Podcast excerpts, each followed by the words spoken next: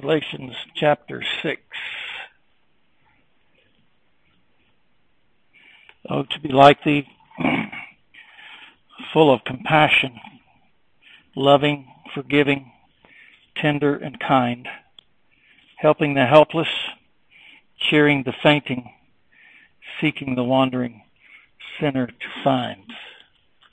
Oh, to be like thee, blessed Redeemer. Galatians chapter 6, begin reading in verse 1 and read down through verse 10. Verses 9 and 10 will be our context this morning.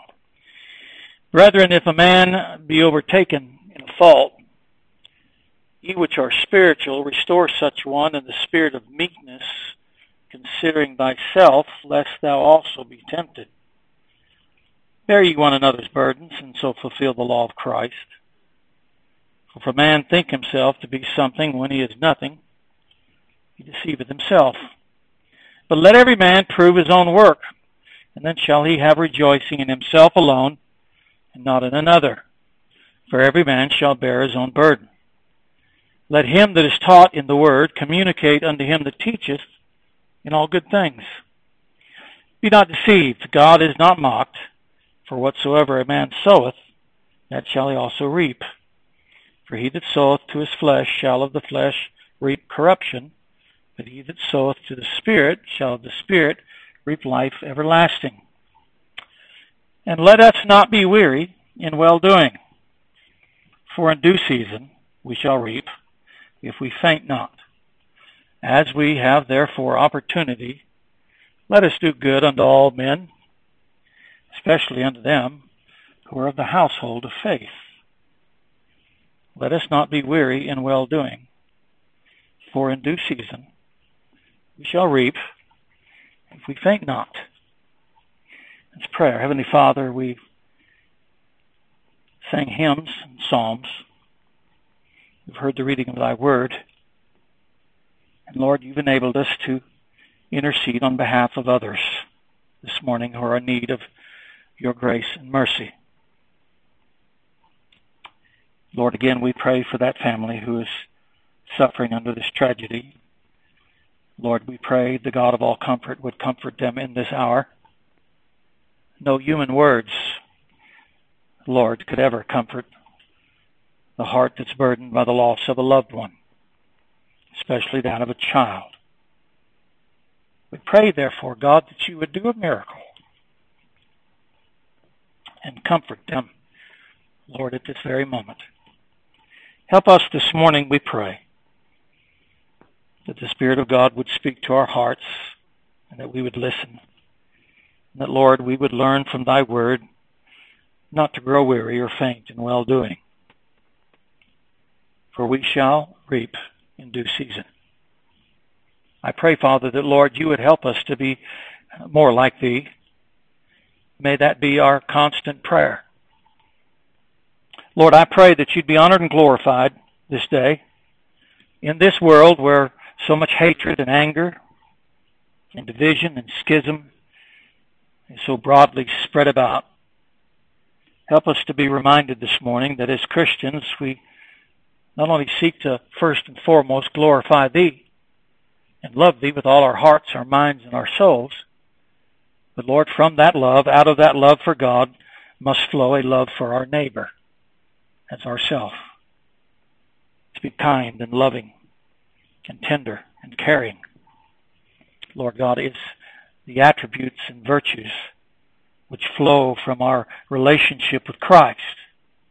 May we this morning learn from thy word. May you be honored and glorified in all that we say and do. In Christ's name we pray. Amen. Amen. For weeks now, the Lord has been dealing with my heart concerning this passage of Scripture. and though I do not, as in all cases concerning Scripture, consider myself to have yet fully apprehended its divine truths, having walked in this Christian life for uh, some 40 years, I am in many ways very much acquainted with the dangers of growing weary and even fainting in well doing. The child of God, because he has been imparted with the principle of grace, has this inward desire from God to do well to all men. This is what moved God to send his own son for he loved the world, so loved the world, that he gave his only begotten Son. It's a virtue and a grace from God planted in the heart of every true believer to do good. There's something about a child of God doing well that gives him spiritual vitality and life and joy and happiness. Doing well to all men is something that every child of God should truly desire to fulfill. Having, as a young believer, read these words, the Apostle Paul, at first I thought them to be strange and confusing, like so many other passages in Scripture when you're young. For how could anyone who seeks to do well, do good, unto all men ever be in danger of growing weary or fainting in such a benevolent and kind duty? They confused me. They sometimes troubled me. Surely, by doing well, men would readily accept you and embrace you and, and love you. Yet it wasn't long until I realized that often, and that often with great disappointment and heartache, that in this world of sin and wickedness, that the well-doing of God's children unto others is often met with great ingratitude and unthankfulness. Should we be surprised when we consider how they treated our Lord when he walked amongst men? And though this ingratitude and unthankfulness is not limited against the true believers, for since the entrance of sin into the world, all mankind has suffered such ingratitude and unthankfulness from others. It's embedded in sinful man. It's not limited merely to Christians, this spirit of ingratitude and unthankfulness. Even the lost will tell you, I get tired of doing good because people don't accept that or appreciate that. So it's not limited to Christians, but the true believer is encouraged and exhorted in our text to not be weary or faint in continuing in well doing. We have a principle of grace imparted unto us by the Spirit of God that enables us to persevere in well doing, whereas the world does not have that same benefit. It's a wonderful thing to be a Christian. You know that? It's a wonderful thing to be a Christian. I wish and hoped and prayed that I could open my heart up to those of you who know not Christ to let you see and understand what a privilege and blessing it is to be called and to be a Christian, to know God, to walk with Christ to, to feel and embrace the grace and the Spirit of God, how it moves in our hearts, subduing all the wickedness and depravity of our hearts and minds, and creating in us the image of Christ, growing more like Christ, loving holiness and goodness and kindness and justice, hating sin and wickedness and evilness. Those are good things. It's a joy to be a Christian. And yet often that joy becomes weak and weary because of the opposition of wickedness and evilness and sinfulness in the world. And Paul exhorts us not to weary in well doing.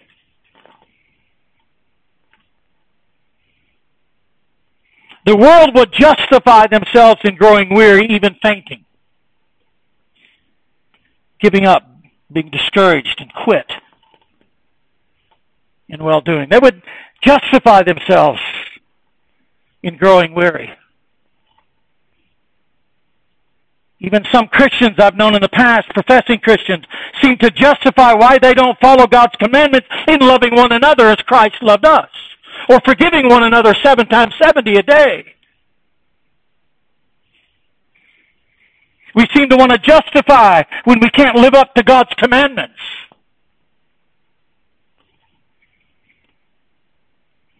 Yet such is not the spirit of grace wrought on the true believer's heart.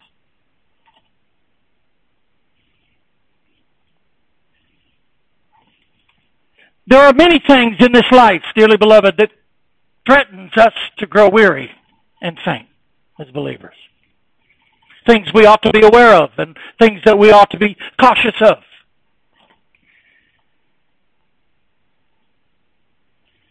We are not to be overcome of evil, but overcome evil with good. You see, we don't, we don't seek to justify why we can't live up to God's commandments. God said forgives each other seven times seventy. Well, Christians have a problem forgiving them once, let alone 490 times a day. They just seem to justify why they don't love the brethren as Christ loved them. Oh, because they've done something against me or to me. No, that's not the principle of grace. That's not the Christian life. We're not to render evil for evil, nor railing for railing, but counterize, contrary, blessing. Render, e- render not evil for evil, nor railing for, ever, for e- railing, but counterwise blessing, knowing that you are there unto called, that you should inherit a blessing. First Peter chapter three. That's the true principle of grace wrought in the heart of the believer. We are called even by our Lord Himself to love our enemies. Bless them that curse us, do good to them that hate us, and pray for them which despitefully use us and persecute us. Why? That Christ said that ye may be the children of your Father which is in heaven. And when I see so many professing Christians falling short of these commandments of God, I ask myself and wonder if there's ever been a principle of grace wrought within their hearts. You see, people boast themselves of the knowledge they possess, but not of the way they live or the conduct their lives. That's not Christianity. Christianity, we, the Lord said himself, you'll know them by their fruits.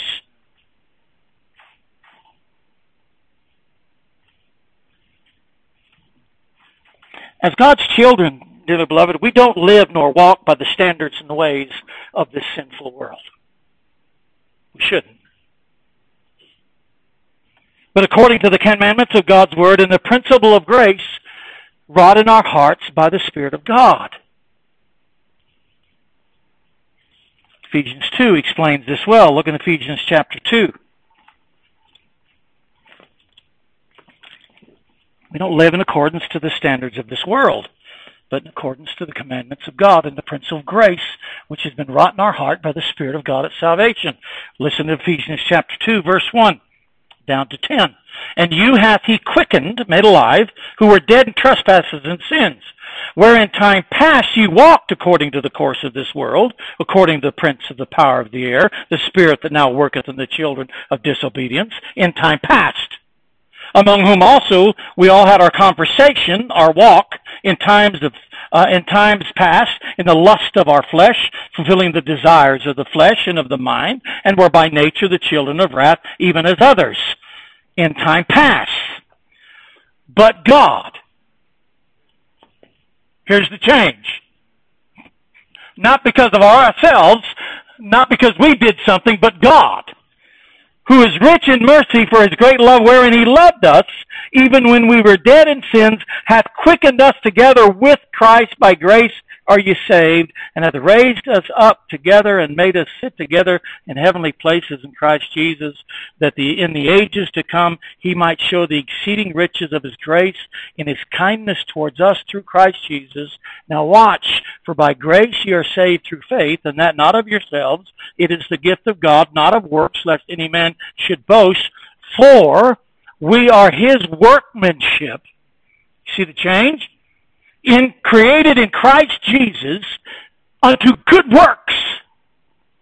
You follow that? We're his workmanship, created in Christ Jesus unto unto good works, which God hath before ordained that we should walk in them. You see the difference of the life? We don't walk in accordance to this world anymore. We walk in accordance to this new life in Christ. I'm telling you, the more I looked at this passage of Scripture and studied this topic this last week and thought about all the professing Christians I've known over the 40 years, I wonder how many of them really knew or experienced the principle of grace wrought in their heart because many don't live up to that standard. They live up to the world standards. They love as the world loves. You love me back, I'll love you. You give me problems, I'm not even going to talk to you. What Christian should act like that? Well, I had a grievance with that Christian. Seven times seventy. Well, I can't, I just can't seem to reconcile myself with him. No, if you have an offering and you come to the altar and you realize your brother has something against you, not you against him, him against you, you go to him and get that straight. Ye that are spiritual, if a brother fall into fault. What happened to that? What happened for being your brother's caretaker? What happened to living according to the principles of grace as Christians? They seem to be lacking in many professing Christians today.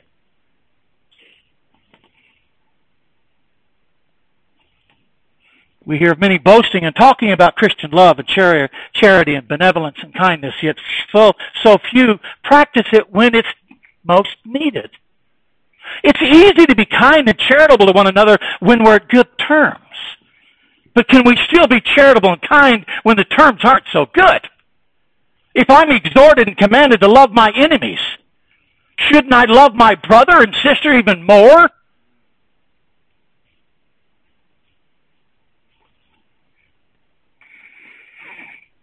Many today gauge or measure their spirituality, even their salvation, on the extent of their knowledge of Scripture and not by the divine evidence and fruits of God's grace wrought within their heart, working itself out. Work ye therefore your own salvation out with fear and trembling, for it's God that worketh in you to both will and to do it. Work it out. Work it out. Therefore, like the sinful world, they seek to justify and excuse their behaving like the world. Ye shall know them by their fruits, our Lord said. Does the world know us by our fruits? Therefore, Paul gives us a wonderful exhortation here in Galatians. In fact, this whole chapter is wonderful. But he said, let us not be weary. And that's something that we need to be aware of as Christians. Listen to me, especially you that are not long in the Lord or only a few years in the Lord. By that, I mean maybe five, ten years. Um, the scripture speaks often of the dangers of the true believer growing weary and fainting. It's a real threat to the believers. Listen to me. It's a real threat to the believer's spiritual well-being and happiness. And therefore, dearly beloved, must be seriously watched against. Be careful that you don't grow weary and fainted. Luke 18, the Lord says we're in danger of fainting when we do not always pray. Men faint because they do not always pray. So pray. Always. The true minister of the gospel is in danger of fainting in the course, in the course of the work of the ministry according to 2 Corinthians 4. And believe me, I know something about that. It says fainting in the course. Why, he's trying to run the course. Paul said, I've finished my course. I'm sure there's times Paul felt like fainting in that course. It's hard labor. It's hard work. It's a very unthankful job in many places and at many times when you consider that his work is to feed the flock of God, help them grow in their relationship to Christ, pray that God would give him the food, the spiritual food, to nourish them, that they might come to know Christ better. What greater work could there be? You would think people would be appreciative of that, and yet so often that's not the case. So a minister can go faint in the course of the ministry. When we do not consider Christ according to Hebrews 12, in regards to our present sufferings, the Bible says we're in danger of being wearied and faint in our minds if we do not consider Christ under our sufferings. Hebrews 12 even says we're in danger of fainting when we're rebuked and chastened by God. Don't faint when you're rebuked and chastened by God. The Bible says do not faint. And Proverbs says, if our strength is small in the day of adversity, we are in danger of fainting. So you see, scriptures speak often of the danger and threat of the believer fainting or growing weary. So beware of those things. When you sense yourself spiritually growing weary and faint, turn to him who giveth power unto the faint and strength unto the weak. Isaiah chapter 40. Amen? You need to know the signs of that. Christians need to sense and know when you're growing weary. I'm growing weary. I'm beginning to faint. I'm beginning to be discouraged. And, and I'm beginning to want to quit. I'm beginning to want to throw in the towel. You need to know the signs.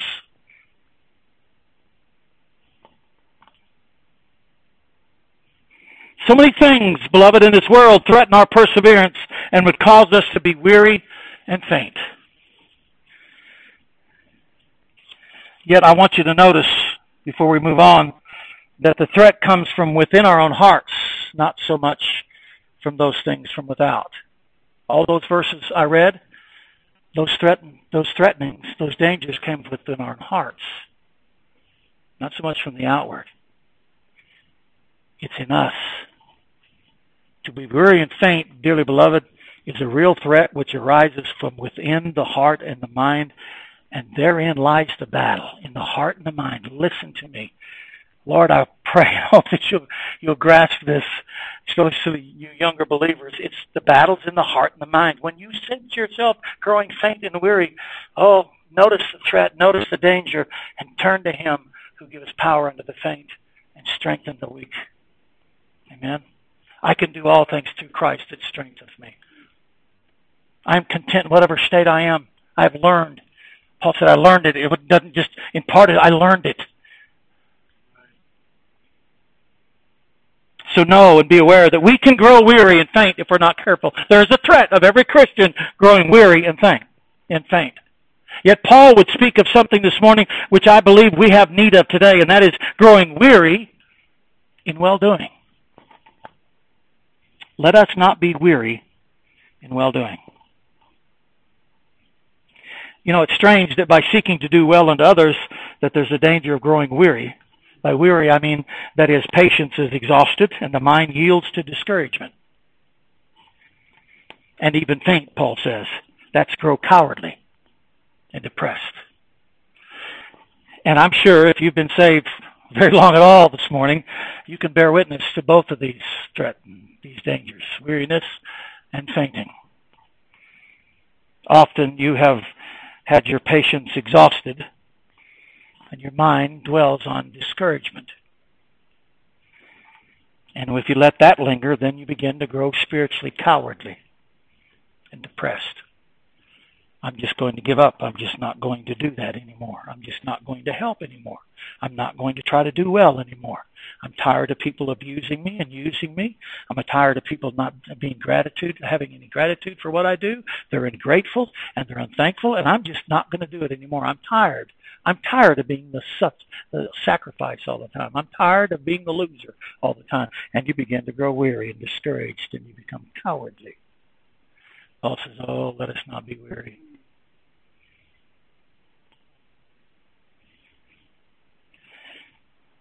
Because Paul, even confessing himself, is threatened by this danger because he said, Let us. Let us. Paul's going, I'm, I'm telling you, I know something about this danger of being weary and fainted. Believe me, I know. He said, Let us. What is it then that would threaten us to grow weary and even faint in well doing? What would threaten us to grow weary and faint in well doing? We're trying to do good. We want to do good. What is it that threatens us to grow weary? Well, we live in a fallen and cursed world where the sin of ingratitude and unthankfulness abounds everywhere. It's a fruit of sin, ingratitude, and unthankfulness. It's embedded into the nature of sinful man. Paul said in, the peril, in these last days there will be perilous times. The thing that leads those perils is men shall be lovers of themselves. Men are lovers of themselves. You know, in Matthew, for years I, I didn't understand that text, but um, Matthew 24, talking about the end times, the Lord said, because iniquity shall abound, the love of many shall wax cold. Well, he's certainly not talking about the love of sinful man. He's, he knows man, sinful man cannot love Why would he refer to sinful man's love? No, he's saying because iniquity shall abound, it will be so excessive that the love of many of God's children shall wax cold. It shall be threatened. They'll want to stop loving because iniquity is abounding everywhere. I'm tired of the sinfulness of this world. I'm tired of the wickedness. I've had enough of it. And they begin to wax weary or cold in love. Christ says, be careful that you do not do that. We must learn to love at all times, even the greatest of our enemies. The wickedness and sinfulness of man is a great opposition against us loving, trying to love and do well towards others. And we resent that sometimes. I'm trying to do you good, but yet you pay back evil.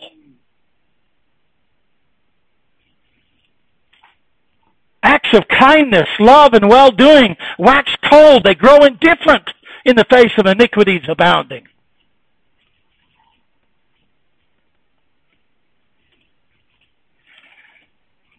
Yet when the when the entrance of the gospel of Jesus Christ came into our hearts, dearly beloved, listen to me, and therewith the love of God, the great commandment, so likewise the love for our neighbor as ourselves. It was a principle of grace wrought in our hearts. And beloved, such love is met with great ingratitude and unthankfulness, which threatens to weary the true believer in well-doing and could even lead to our fainting. Do you understand that? Yet that is an imparted principle of. Love thy neighbor as the, that's not a wish. That's not a, a desire that God wants us to have. He says, no, what is the great commandment? I'm telling you, beloved, the more I look into Scripture and how Scripture testifies that true Christianity is not in what one possess, professes to know, but in what one is. The more I'm convinced so many who profess Christianity knows nothing of Christ.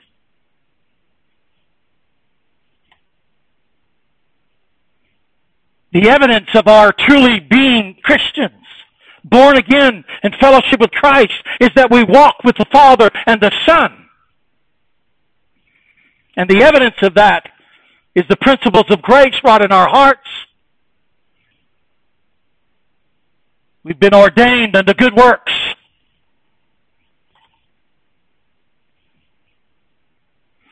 Even Christ himself, as he walked amongst men, subjected himself to the same threat, yet without fainting. You remember the ten lepers? He healed them all. He said, okay, go and wash yourself. And on the way there, they all got healed. One turned around. And the Lord said, were there not ten cleansed? But where are the nine? They are not found that return to give glory to God, save this stranger. Even Christ was a little aggravated at the unthankfulness of sinful man, at his goodness to them. Where are the nine? Could that be a mathematical equation that one out of every ten will return thankfulness for good done unto them? I don't know. Possibly but only one returned, and that seemed to aggravate the Lord. So he himself was subjected to that. His whole life was. He came seeking only to do good. He came into this world out of the love of God. He came that sinners might be saved. And how did the world treat him? What did the world do to him? They crucified him. Thank God he never grew weary and fainted. and cast sinners aside and said, Forget this. The Lord said himself, The Father has given me power to lay down my life and take it back up. He never grew weary. He never grew faint. Beloved, perseverance and well-doing in the face of great ingratitude and unthankfulness is the divine evidence or fruit of true grace wrought within the heart. The true believer, though often feeling weary and possibly fainting, listen to me, never gives up because he has an inward principle of grace wrought in his heart. Nothing of his own. It's not self-determination. It's not self-willed. it's because God has imparted unto us that wonderful working of grace to love our neighbor as ourselves, and regardless of how often our neighbor spits in our face and and looks at our goodness and our well-being with ingratitude and unthankfulness, the true believer will rise above that and say, but I will still yet love you. I will still yet pray for you. I will still yet bless you.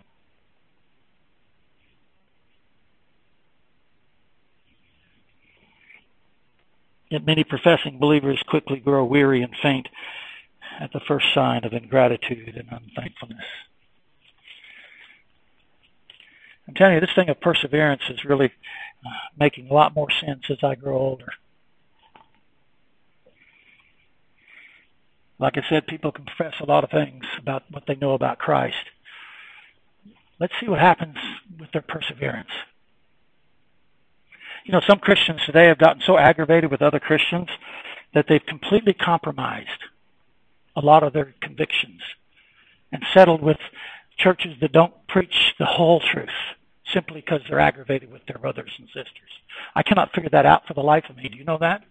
Well, I'm aggravated with my brothers and sisters. Oh, the truth of God is being preached there. The scriptures being preached. The doctrines of grace are there. They're, they're solid. The, the whole church has a conviction for them. But because I have an, a, an, an argument or because I have a, something troubling me about that group of believers, I'm going to go to this church of lesser.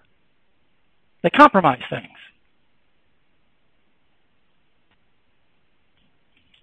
That's always bothered me. I'm telling you, it's it's like cancer. You compromise one area, you'll begin to compromise others. One of those churches that I know of, some uh, believers that I knew or believed or hoped were strong in the doctrines of grace. Uh, looking at one of their websites yesterday, talking about uh, uh, the Islamic month of what do you call it, uh, Ramadan, and in their article about praying for Islams and all those said pray that when they're fasting that Christ will come in a vision or a dream. And I'm going, where in the world did you get that baloney? Pray that God will become in their visions and their dreams while they're fasting. Why did they compromise a little? You're going to compromise a lot. And it's because Christians choose to pick which ones they want to follow and which ones they don't. Do you know that? This growing, not growing weary in well doing is not just basically because of the way the world treats us, but also, and in some ways more so, with believers. Do you know that? Listen to me closely. I want, I want to make this clear this morning. Uh, when another family next to you in your family, in your neighborhood does something wrong, it might bother you, trouble you. But when someone in your home, home or family does that, it greatly troubles you. It bothers you. Why? Because it's near and dear to home. Same thing with growing weary and well doing. Most Christians in this day and age, and most that I know of, they don't grow weary and well doing because of what the world's doing to them, because they expect that. They grow weary and well doing because of what other Christians have done to them. That's sad. If we should not let the world and their wickedness and sinfulness stop us from do, doing well, well do, doing well, should we not allow family issues as well, not to stop us from doing well, but many Christians do. It's unfortunate. That's why sometimes it's the ingratitude of those who are nearest to us that moves our hearts to become more wearied in well being or well doing. For there's no ingratitude that quenches one's desire to continue in well doing more than the ingratitude of those whom we have come to know and love. That can quench the desire to do well doing more than anything else. Paul, in the same epistle to the Galatians, in chapter 4, verse 16, said, Am I therefore become your enemy because I tell you the truth? In that same passage, he said, They had once received him as the angel of God, even as Christ Jesus. You once received me as an angel of God, even as Christ Jesus. Now I've become your enemy for telling you the truth. You know what I've learned over the years in the ministry, and I think every pastor will tell you this. When you have those who come in fresh and new and start boasting and loudly praising you and the ministry and your preaching, be careful because those are usually 99% of the time the ones that will turn the quickest on you. I'm telling you, I'm telling you from reality. That's true.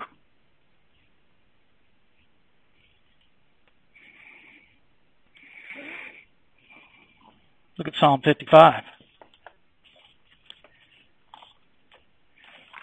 I'm hoping to impart upon you a truth this morning that would encourage you and exhort you to continue in well doing in spite of all the opposition of ingratitude and unthankfulness, even uh, from amongst those whom we love and dearly know. Don't stop. Don't grow weary. Now look at Psalm 55, verse 12. For it was not an enemy that reproached me, then I could have borne it. Neither was he that hated me that did magnify himself against me, then I would have hid myself from him. But it was thou, a man mine equal, mine guide, and mine acquaintance. We took sweet counsel together and walked in the house of God in company. Mm. Be careful that you don't grow weary when those you come to know and love show ingratitude and unthankfulness. Be careful. It's not that the true believer seeks for himself applause or recognition. That's not what Paul's trying to say either. We're not even seeking praise, he says. We don't want to be applauded every time we do well. For we take heed that we do not our alms before men, Christ said, to be seen of them. We let not our left hand know what the right hand doeth the Lord said in the Sermon on the Mount. But we rest in the divine promise, which we'll look at next week, that in due season we shall reap. The verses before he talks about reaping. You reap to the flesh, corruption, reap to the spirit, eternal everlasting life. So he goes on saying reaping. We're going to reap in due season. Whose due season? In God's. And it might not be in this lifetime. All the good things you and I do might not be seen. The rewards might not, we might not reap in this lifetime, but we will reap in due season if we think that. Yet with that said, let me kind of wind this down with this. Yet with that said, it's not a sin, nor is it unscriptural to acknowledge and even give thanks and be full of gratitude for the good deeds done unto you and me. It's not sinful we sang this morning in Psalms. For even God would have us come before his presence with thanksgiving. God even delights in us giving him thanksgiving, does he not? Look at Psalms. Sing with him a voice of thanksgiving. Come into his presence with thanksgiving. Be ever thankful to the Lord. The Lord likes it when his children give thanks unto him. Of course, he above all is worthy of thankfulness, right? But it's not a sin to tell somebody I appreciate what you did. I'm thankful for your deeds. I'm thankful for your work. There's nothing sinful. In fact, it could be very encouraging to those who are struggling under the threat of weariness. Are you following me?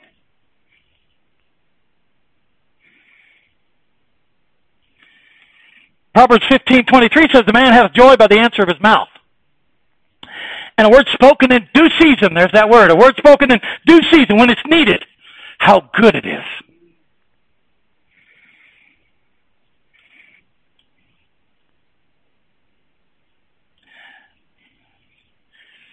Proverbs 25:11 says the word fitly spoken is like apples of gold in the pictures of silver.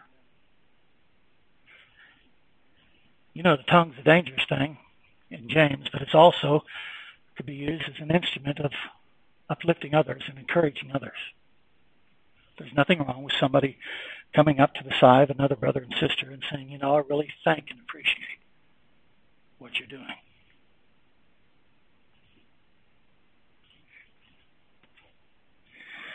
Look over in Leviticus chapter 19. I'm going to show you something here. Bless my heart when I read it this morning and yesterday, Leviticus chapter 19, in verse 32. We should even honor and appreciate the elderly. Do you know its a command? Look at Leviticus 19:32. Thou shalt rise up before the hoary head. That's the gray-headed, the old, the aged. And honor the face of the old man. And fear thy God, I am the Lord. That's commandment. Rise up before the hoary head and honor the face of the old man. You know what they do in the old days? When an old man entered the building, they'd all stand up out of respect. Oh, boy, they don't do that nowadays. Honor and respect your elders. They don't do that. But they would stand up. You know why? Simply because he was old. She was old. Age, experience. They reverence that. You've lived a long life. We reverence, especially a Christian who's lived a long life. You stand up in, in, in reverence and honor. So there's nothing wrong or sinful with us showing our appreciation to others who have done good. For many times it's in a season when they need it. Look back in Galatians chapter 6.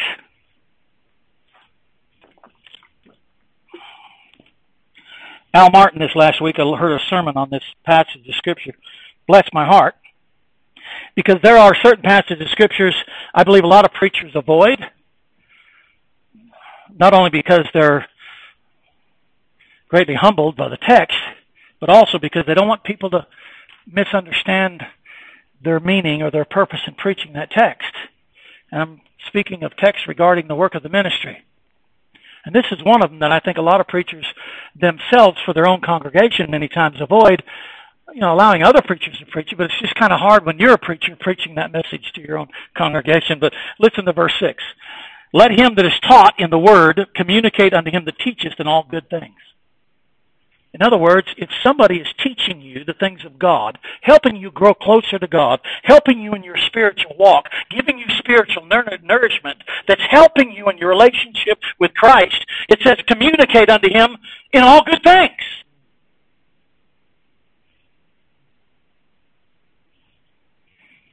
It's a good message he preached. I don't know whether I've had the boldness to do that in my own congregation, but he, he preached a good message. And it was about how the congregation should not take advantage of what God has given them in a minister that preaches the word. If he teaches you such things that draws your heart closer to Christ, that enables you to walk with Christ, should you not communicate unto him in all good things? With that said,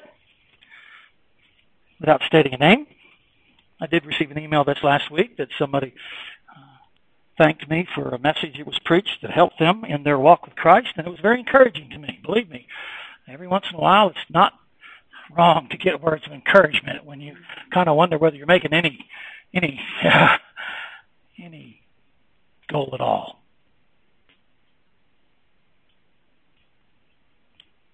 There's nothing wrong with that. There's nothing wrong with telling a brother or sister that what they've done you appreciate. It's good. And thank you. For in due season, he says, we shall reap. And I want to look at the latter part of this to close out this mini series next week because the well being, the well doing of what he's talking about isn't the well doings that arise from the corrupt hearts of men. It's well doings that come from a principle of grace. Not every well-doing, but the well-doings that come from the principles of grace. I want to show you that next week. And also that the promise that we will reap. But it's in due season. It might not be now. You might not reap that benefit now. But you will. Christians don't look to this present life. They look to the next life. And if all the blessings a Christian has in doing well comes from a greater acquaintance and fellowship and walk with Christ, and they are most satisfied.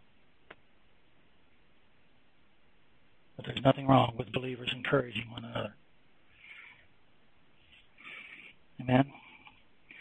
Though Paul would exhort us to watch, stand fast in the faith, and quit like men and be strong, in that same breath in 1 Corinthians 16, he said in the same breath, he would declare, Let all your things be done in charity.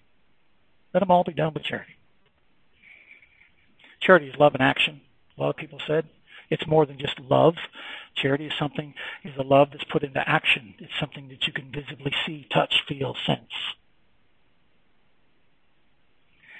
Matthew said in Matthew, our Lord said in Matthew chapter 5, let your light so shine before men that they may see your good works and glorify your Father which is in heaven.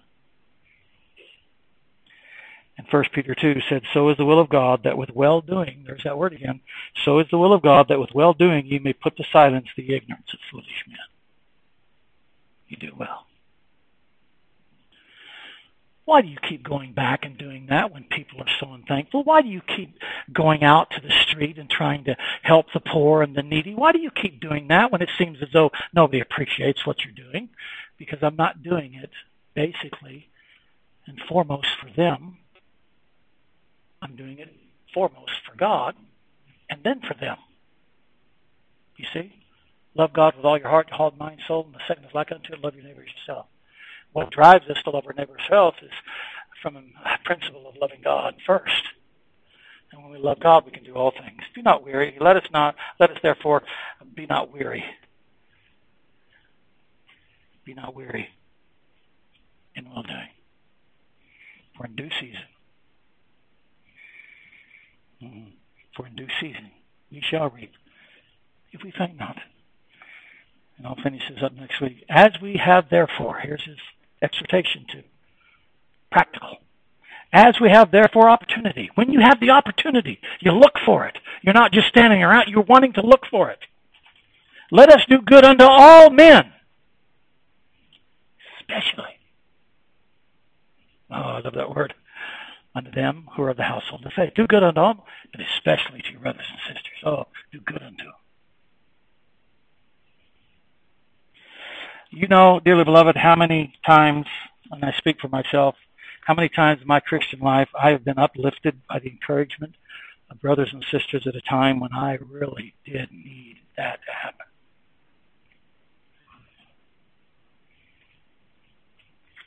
Be not weary in well doing. Amen. In due season we shall reap if we faint not. May God grant us grace to live out the principle of this uh, working embrace in our hearts and in our lives to others. As the world grows more wicked or more hostile towards Christianity, this virtue is going to be tested even more. May God give us grace to persevere in it. Amen. And when we need help in persevering in it, that's why we have prayer meeting. Amen. Some prayer, prayer meetings are so silent you wonder Christians don't have any problems at all. They don't have any need of assistance at all. I mean, you need to pray for one. How can we pray for one another? How can we uh, share your burden when we don't know your burden?